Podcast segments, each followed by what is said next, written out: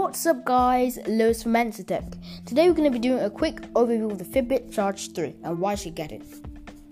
To start with, there is a new update and I'm going to post a blog link for my from my website in the description regarding more information about this.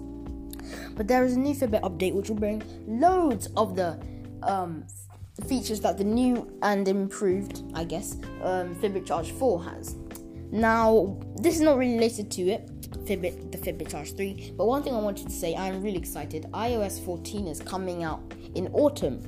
Woohoo! I've been waiting since WWDC. I was like, oh my, this is gonna take ages. If you don't know what WWDC is, it's basically where Apple and other companies, like the equivalent of what happened recently, Samsung Galaxy Unpacked is basically where they showcase their products and new software.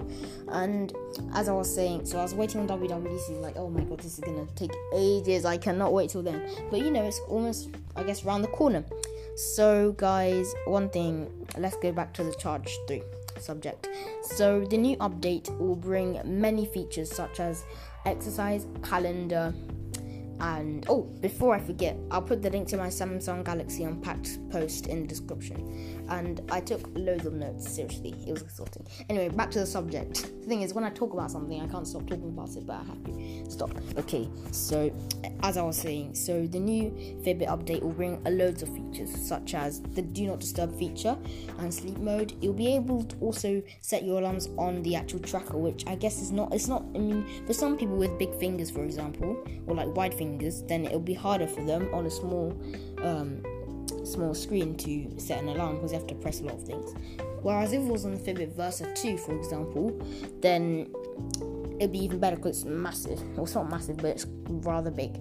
So yeah, and you know because they've deleted where you can, um, or they will with the update where you set alarms in the app. You'll have to also It'd be better if they also made it so that you can set alarms in the app, as it may be easier for some people. So, also, finally, after about two years, when Fitbit said on their website, calendar app coming soon, they have finally released it. It's the agenda app where I believe you can look at your calendar for the day and set quick ones, like mm, meeting at 12 o'clock, or like school starts at X amount of time. I don't know, stuff like that. So, that's a new feature that they're gonna release and I really cannot wait for the update, but it's a progressive rollout. And in the next video, we're going to be talking a little bit more of the features of the Charge 3, and we're going to be talk. And this video is basically based on the Fitbit Charge 3 update. But yes, so you can also set alarms. I've said that, and you'll be able to see last night's sleep score in the Today app, which is basically where you swipe up for stats, which is cool. So yeah. Okay, guys, I haven't updated yet, but because it's a progressive rollout, quote unquote, I don't know when I'll get it, but I'm just hoping I get it soon so I can post the link to my blog from my website about the hands-on video. Okay, guys, quick overview of the Charge 3 just there.